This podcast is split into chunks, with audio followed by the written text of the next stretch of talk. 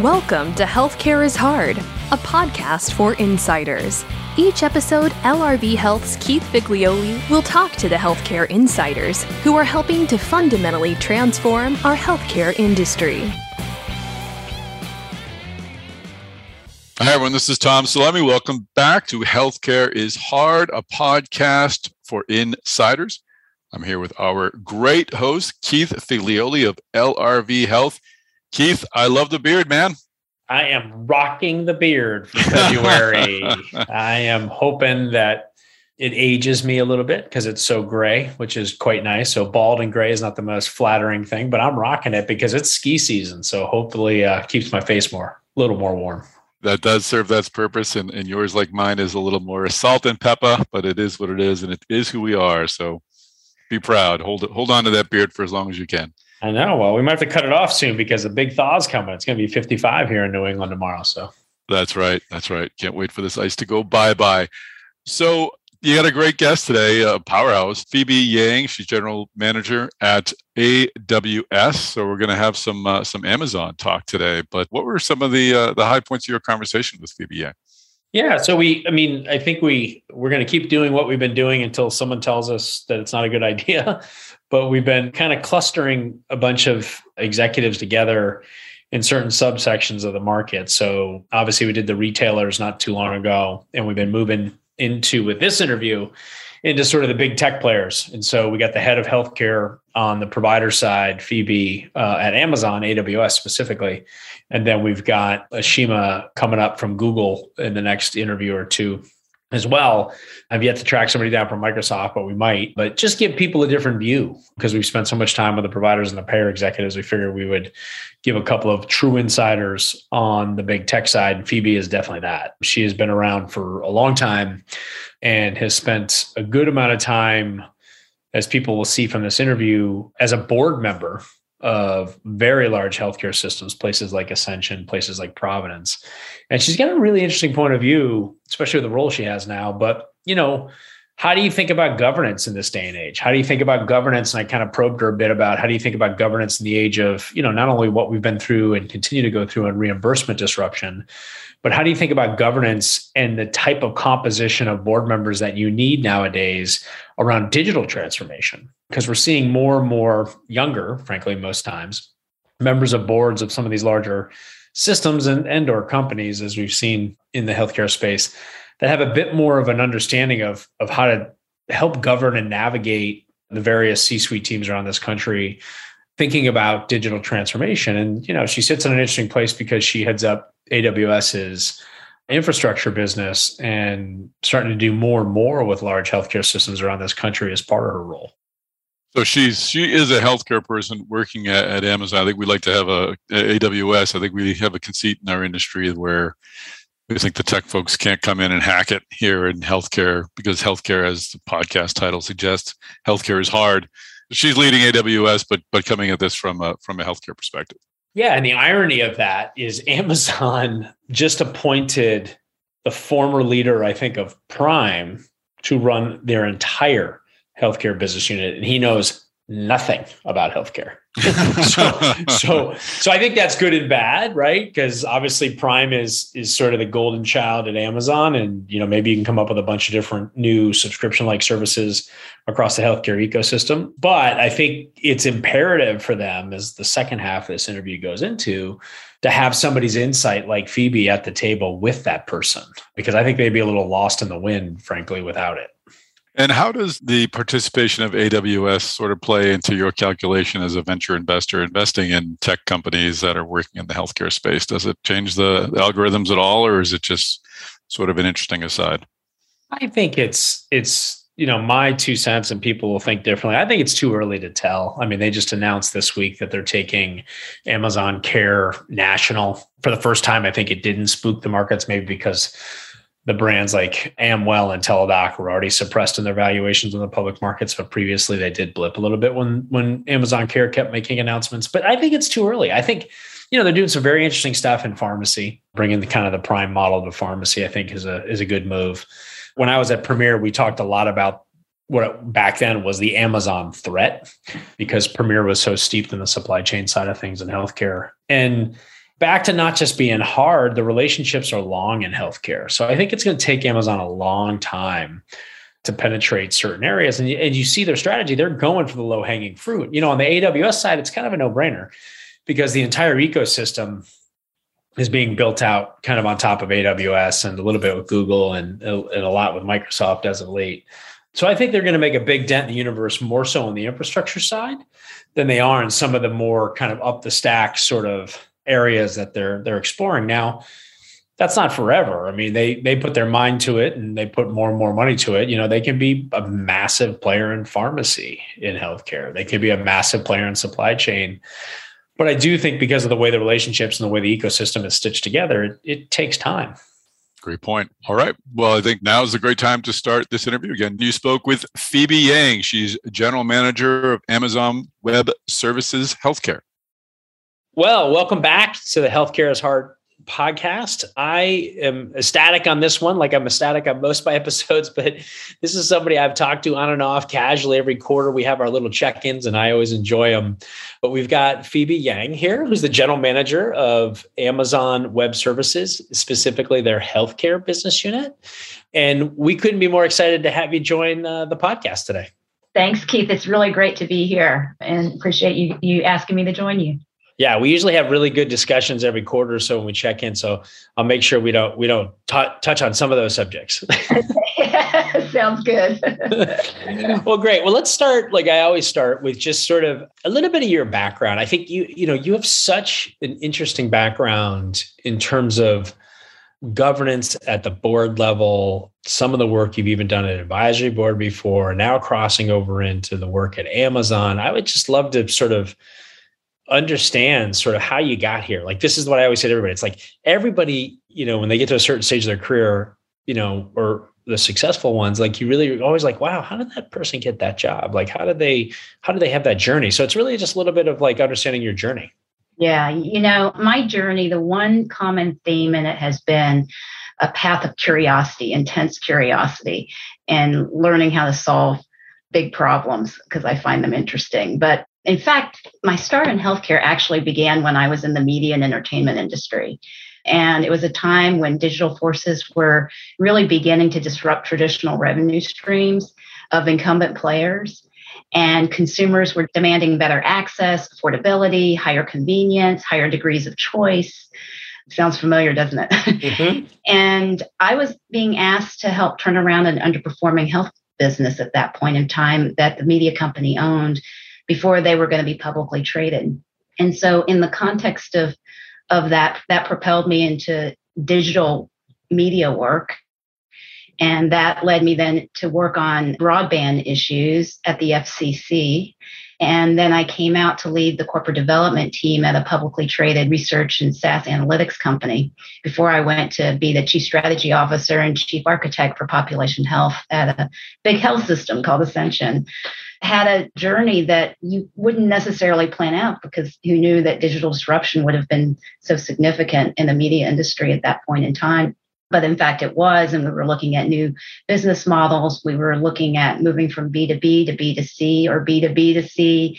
And what does that really mean? How do we how do we create sort of a transformative culture around content that had been on B-roll and tape all that time and put it into a digital format, but then think about what the revenue models were going to look like. And, and so all of that sort of carried me into healthcare where I can really be sort of mission driven around the work that we do. And as you said, I, I've had the opportunity and privilege to serve on three healthcare boards ranging from 5 billion to 35 billion in revenue and that work has really inspired me, Keith, to, you know, it, it, the mission of healthcare and really increasing access, affordability, great care, great experience for, for all. And that's why, you know, I am in healthcare, but now sitting at the inflection of technology in healthcare during a once in a lifetime, once in a century pandemic, that has been a really great place to both learn, but hopefully also contribute to the future of healthcare. It's a bit surreal to your point, like that. Like we're we're in these roles and in these positions at a time that really makes you reflect on it almost every day.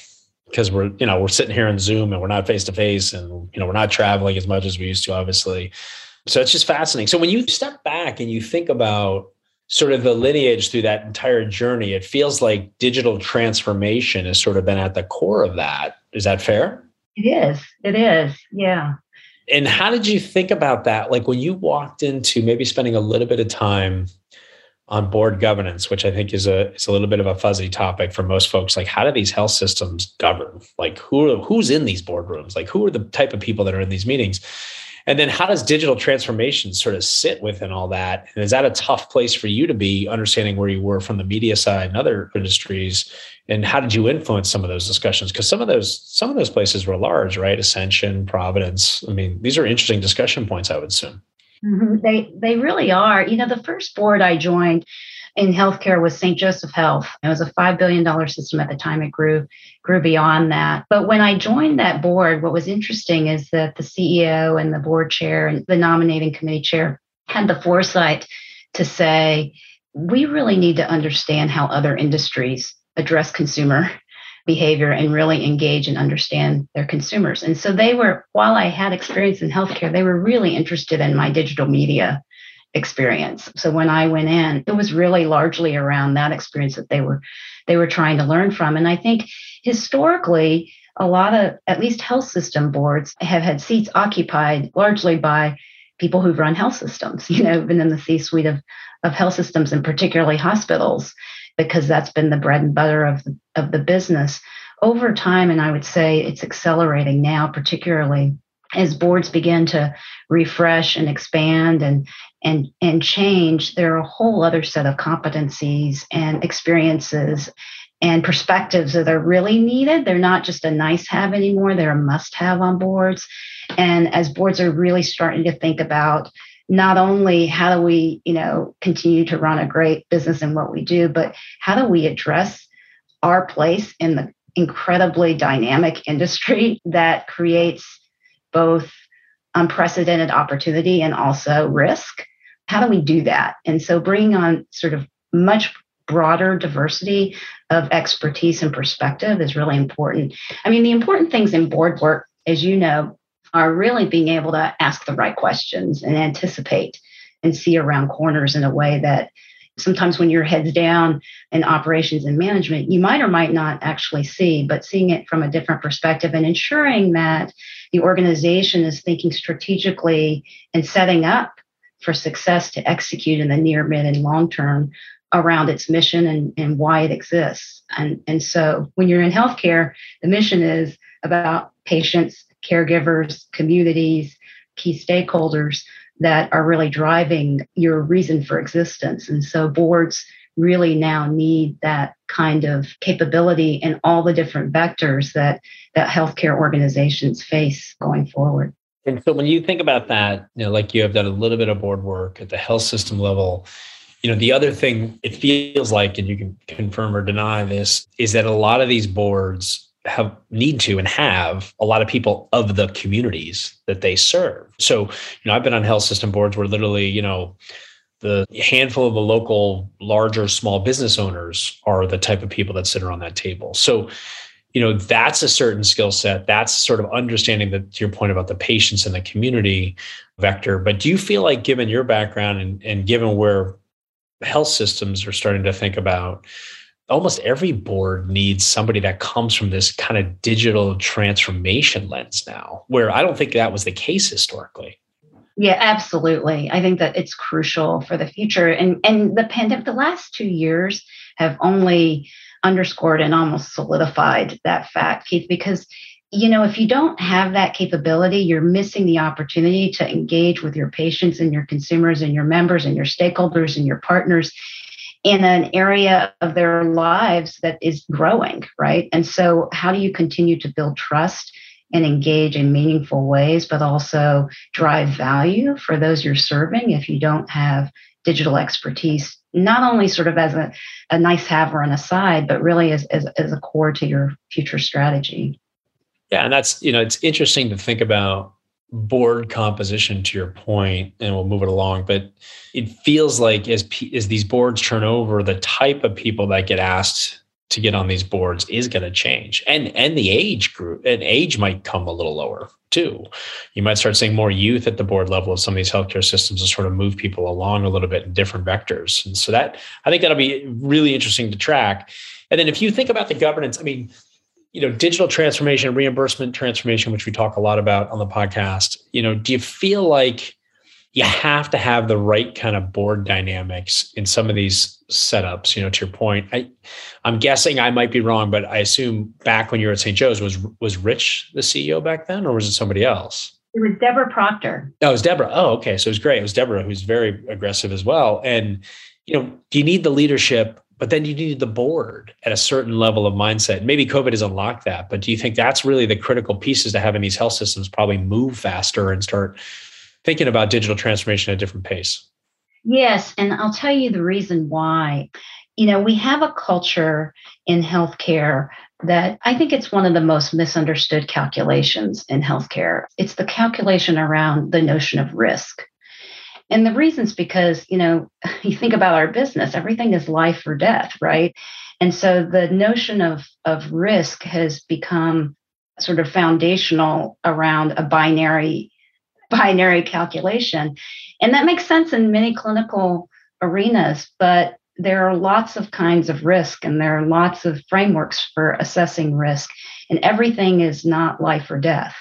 But when we have a culture of risk that then becomes is binary and becomes paralyzing, that paralysis leads to inaction or too slow of action. And that kind of position is, in fact, the riskiest position of all, right? And so boards have a really important role in working with management to really think about what's the right framework for risk? How do you de-risk in areas that you so you can begin to walk through doors? You know amazon we talk about two-way doors but one of the things that is really important is to decide okay is this decision a one-way or a two-way door? If it's a one-way door you need a lot more information and you've got to do a lot more analysis um, before you walk through it because it's really hard to walk back right? But most decisions even in healthcare are actually two-way doors where you don't need 100% of the information you have but based on the information you know you know it's worth trying. And if it doesn't work you pivot but you don't completely refuse to to move. Well wouldn't you argue wouldn't yeah. you argue on that though that the majority of the thinking at least at the health system even the payer level too most of the incumbent levels they think about decision making as one way doors? Absolutely. Yeah. And i think that's part of the challenge is developing a more sophisticated understanding of what risk and what decision making really looks like and that's why you need diversity because you get different perspectives and you have different understanding of risk. I don't even want to say tolerance of risk, Keith, because the riskiest thing is to do nothing, right? And so, I mean, if you've got you know, analogies, you've got a patient that's bleeding and hemorrhaging and and and to say I don't know exactly what's going on, and until I can know that I can fix it 100, percent I'm not going to do anything. Then you then you got a patient that's dying too, right? So, I think there are aspects of the paralysis that can be sort of foretelling if we don't address them, and that's why boards are important to help us think sort of long term and strategically about how we're really thinking about risk overall. Yeah, and I think I mean it's it's a really interesting point in terms of the mindset, and you know the interesting part about you know we we talk a lot about accelerants and what happens to the incumbents and how they have to think about different accelerants that are in the marketplace. So, you know, the world we'll talk about next, which which you know well is, you know, data and technology has been a major accelerant for the better part of the last decade and is only picking up pace. You know, COVID has been an accelerant on this decision making and thinking you don't have time to make, you know, you have to make these decisions. And then the final is just the amount of disruptive capital in the market and you know how much money is going into this space guess what you're going to have to make decisions whether you like it or not because other people are already ending around you and so so that and that brings me sort of maybe to my final topic on the governance side which is when you think about health system strategy right now and you're sitting on a board i think you still sit on one of these boards right or yeah i i, I have the privilege of being on the CommonSpirit Health Board. Yeah, so you're you're on a, a small system. so a small system. And what's the advice right now? What's the right questions on the strategy side when you start thinking, especially in the seat you sit in now with Amazon and and the other kind of well-funded disruptors that are coming after kind of the mid and lower acuity and last mile type of activities. How do you think about strategy and how do you think about advice at the board level of some of these systems? You know, it's a great question. And I was just asked this question in, in, in a different way recently when I was speaking to a closed door meeting of C suite leaders from healthcare. And the question is, what are we going to do about all these disruptors coming into our space? And, you know, my response was pretty simple. I said, look, fundamentally, you are in the prime position. You have spent decades building trusted relationships with your patients, with your communities, with providers, with stakeholders, with everybody in the ecosystem. And in an industry that indexes so highly on trust, you know, don't get paralyzed by obsessing at what everyone else is doing because they would love to be in your position. Think about how you can drive greater value, deeper customer intimacy, and greater trust. And how are you going to leverage that trust to better serve your customers, whether your customers are your workforce, whether your customers are your patients or your members, whether your customers are other partners, distributors, vendors, suppliers.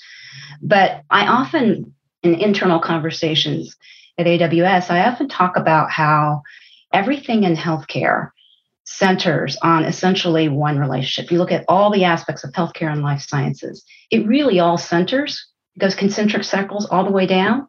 It centers on one relationship. It's the relationship between a clinician, a physician, a nurse, pharmacist, a patient, a member, or a consumer. And everybody else in the ecosystem is either trying to finance or sell into that relationship. And that relationship is the bedrock. If there is a strong relationship of trust, it endures a lot of turbulence around it. And if there isn't, it's not going to endure anything. And with lots of examples of that in healthcare, in, in corporate partnerships and other things. And so, so many of you know healthcare's largest organizations have spent decades building that. But what they need to do is figure out how are we going to continue to deepen that how are we going to enhance that? And how are we going to use that place of trust to better serve our patients and consumers and members? And so that's where I, you know, from a switching over to the board hat, from a board perspective, staying really customer obsessed in that way is really important. So one of the things that I love about Amazon and AWS is this notion of customer obsession. You know, we are really strong about not being competitor obsessed we know what they're doing, but we don't, we just don't think that much about it. We're really focused on what does our customer need? What are the pain points? How do we work back from that to really help solve those pain points? And that's why the cloud is such a great, it's one area in which we can help drive value, help them scale, help them be agile, help them understand their patients and the information they have about their patients and consumers and members in more meaningful ways so that they can expand the relationship of trust that they have with their customers and stakeholders.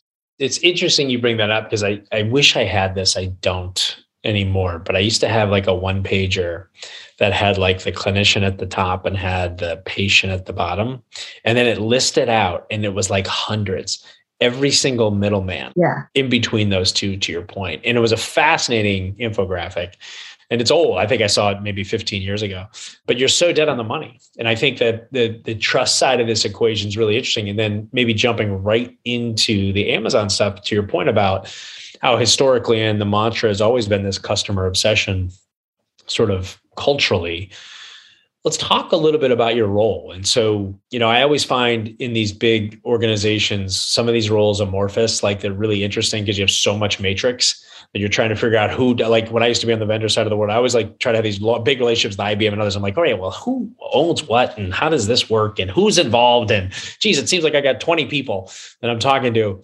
So let's start with like explaining your job and and sort of understanding a little bit of sort of the dimensions of of, of your assignment there. Yes, thanks. I, I get to lead. It's a it's a great privilege. I get to lead, but really support and represent a really mission driven team of people who are focused on making healthcare better and enabling healthcare organizations to leverage the power of the cloud to access their data, to drive insights from that data, to support their full technology and innovation needs in the context of transformation, right? And so so it's a great opportunity for me to to from the technology side use that technology to enable the mission of healthcare sort of writ large. And it's it's a just super exciting time. But you're right there are lots of people at amazon and aws who do really great work in a lot of different vectors as well. And how do you think like or how would you describe i think some people know this but how would you describe sort of the what aws and amazon's trying to do specifically say healthcare systems and healthcare providers? Are they really just trying to cloud enable everything and, and AWS be that infrastructure? Are they thinking about it differently? I mean, how, you know, we've heard a lot in the public press about some of the good and some of the bad with Google, but I, I think there's been less press about sort of exactly what you guys are trying to, to think about strategically and obviously disclose whatever you can disclose. Yeah, you know, thanks for the question, Keith, because I think you know, we are so customer obsessed. We don't spend a whole lot of time marketing what we've done and, and we let our customers speak for themselves. So, but I'll just, I'll just say the past two years have really demonstrated the, the power of technology to support every corner of the healthcare industry, whether it's remote patient care or planning for surges or preempting, you know, inpatient or ICU bed capacity surges or researching in vaccine development. I mean, all of those areas are things that we've been spending a lot of time in. But I'd say when we have conversations with our particularly, you know, health care, health system customers, they spend a lot of time really thinking about how can we improve access to care, right? How can we better meet our our patient consumer expectations. They recognize that there's a need to get both digital, but also more intimate in whatever setting, location agnostic kinds of settings, and really how to unlock that siloed data. So the cloud can enable you to do that in a way that would be very difficult, nearly impossible with any kind of on prem environment. And so, in the context of really driving not only sort of virtual health, but full on sort of wrapping the healthcare consumer and patient with um, the kinds of care engagement that that they want and need wherever they are. That's what we spend a lot of time with our healthcare customers talking about. And some of the baseline is just foundational, like get get your data in one place in the cloud, right, where you can manipulate, control it, see it, understand it, put it together, begin to analyze it, drive insights from it, and therefore then be able to access that data in a way that that's going to drive and inflect your your decision making at the point of care, whatever whatever the location of that point of care is.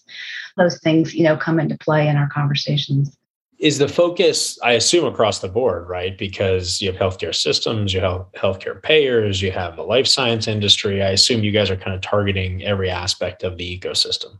We are and a lot of technology companies spending time in the healthcare space as well. So um, a lot of the integrated delivery systems out there doing some really interesting things as well. And so yes. And how would you compare sort of your go to market or your focus with say google and microsoft if, if people are thinking of sort of you know the various different infrastructure companies? You know i won't comment on other companies because i obviously don't know them well. I'm not qualified to do that. But i what i will say that i've seen is the distinguishing factor for for aws is that notion of customer obsession. So we are not trying to build some sort of a monolithic capability that then we go and sell to everybody else. We're not we're not in the business to essentially have customers take what we do that we have created that they then have to sort of swallow on their own. What we do is we work with customers from their pain points and then figure out the path towards using our tools and our capabilities to drive solutions that they need in their context, specifically for, for, for what their goals and pain points are. And so that kind of culture is is just qualitatively different from almost any any place I've seen, right? And that's why in many ways Amazon is a culture of startups. I mean, AWS is a separate business from the rest of Amazon. And what we do have is that culture of customer obsession. But at AWS and the business that I get to lead. You know, we're really committed to serving healthcare customers in their transformation journey and helping them with their solutions. We're not interested in getting their data to feed other parts of our business. We're really, we want them to control the data and we're here to enable and support them. How do you think about, you know, the question I've always had over the years with everybody is, you know, up the stack, right? So you think about the infrastructure side all the way up the stack. And, and I think Amazon's done a good job of kind of being mindful of what sits on top of the infrastructure and then how far up you really go. And so when you start thinking about things like interoperability, if you start thinking about things like ML, AI, you know, where do you guys think about that delineation when you're thinking about the product side of infrastructure comparatively what the market, you know, because so many people and so many startups, there's not a company I think that we see in a week's time that hasn't built something on AWS. So, you know, how do you think where they start and where you stop? And in certain instances, especially if a health system comes to you and says, no, I want Amazon to do everything. I don't want some startup in my environment trying to do various things. I'm curious how you guys think about that from a product and a solution standpoint.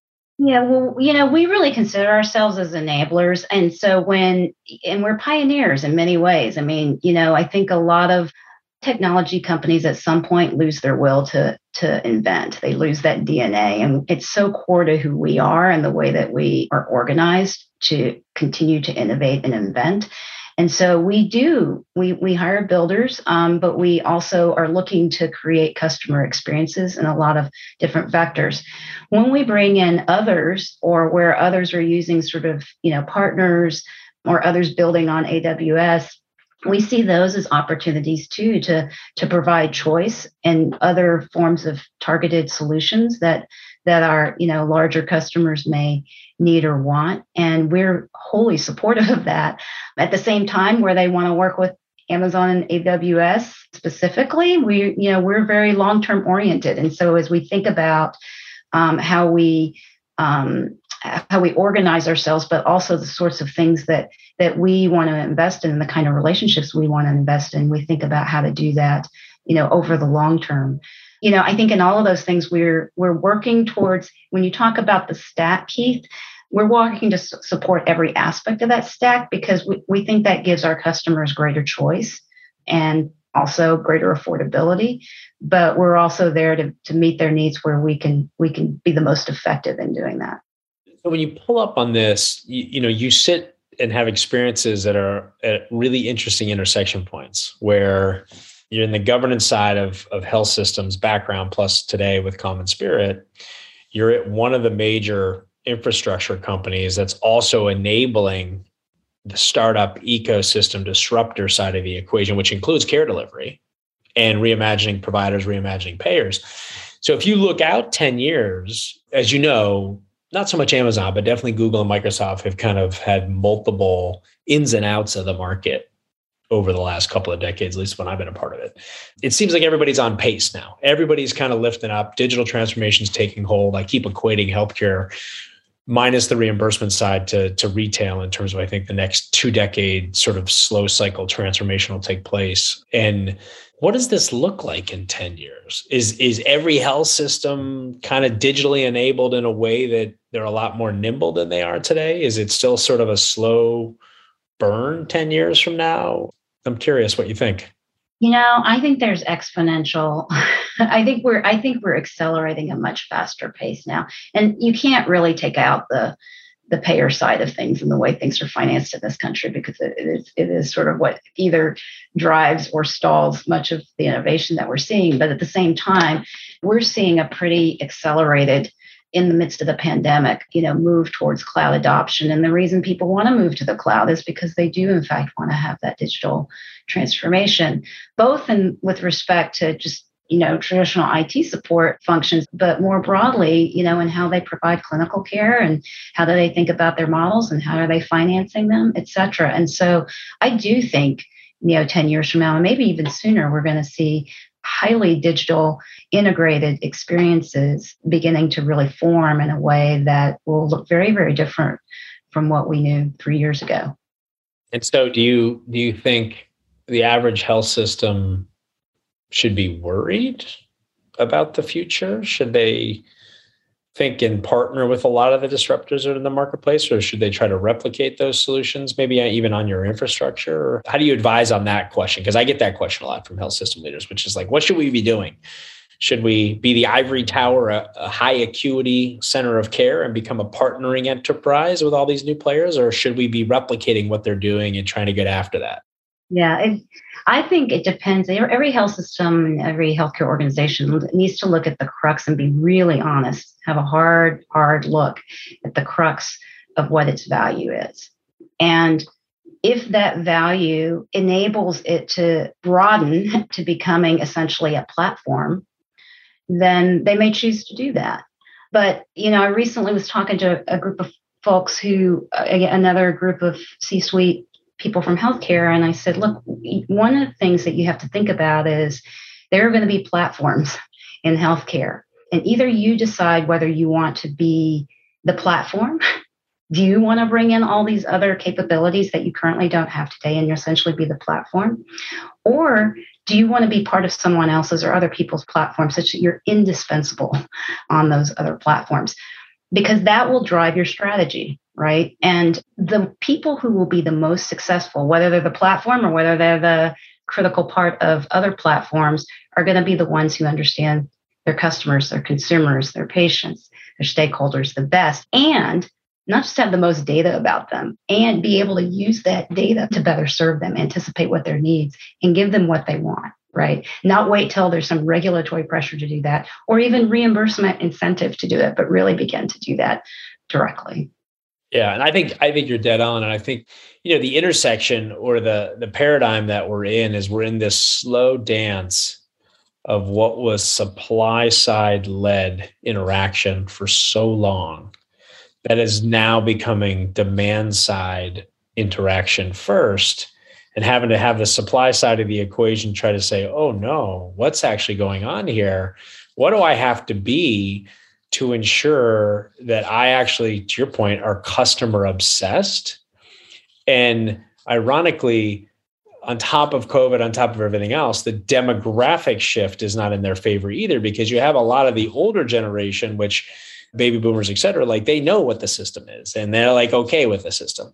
And then you have the millennials, which is now the largest demographic group, basically going, I, I don't want this system. Like I don't, this is not really what I'm looking for.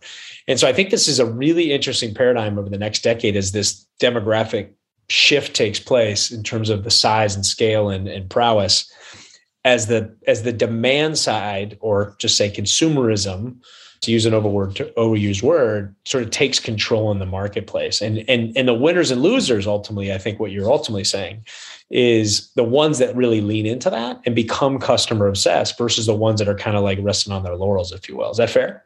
Yeah absolutely. And i i would you know i would just add to that that even on the sort of the older end of the demographic you're seeing a shift in expectations and demand. I mean, that's what the whole home health, you know, movement and the proliferation of interest of being able to age in place and and all of that is as well. And so what we see in a lot of companies right now is is saying how are we going to enable that? How are we going to power that? And how are we going to give them what they need and want where they want to be right? And so i think even within sort of those who might be more comfortable with the old model you're starting to see a shift in expectations that we need to not only respond to but really anticipate and and, and delight that's a great point so let's let's close on this thought if you have any thoughts on it which is we're getting a little bit past it, but we're at the tail end of January. But any predictions for 2022 that you you, you want to share that you think will, will come to pass this this particular year in our in our lovely healthcare ecosystem?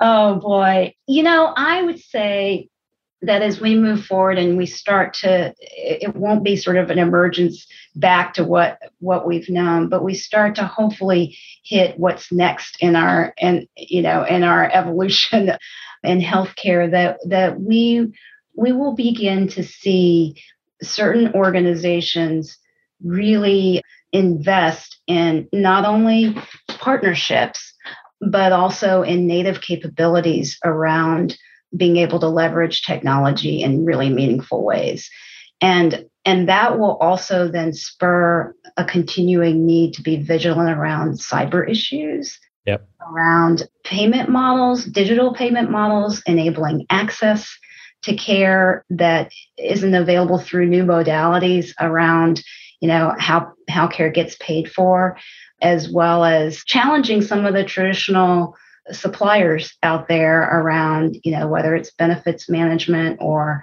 or other parts of the ecosystem that are in fact trying to sell into or finance that core relationship between a clinician and a patient.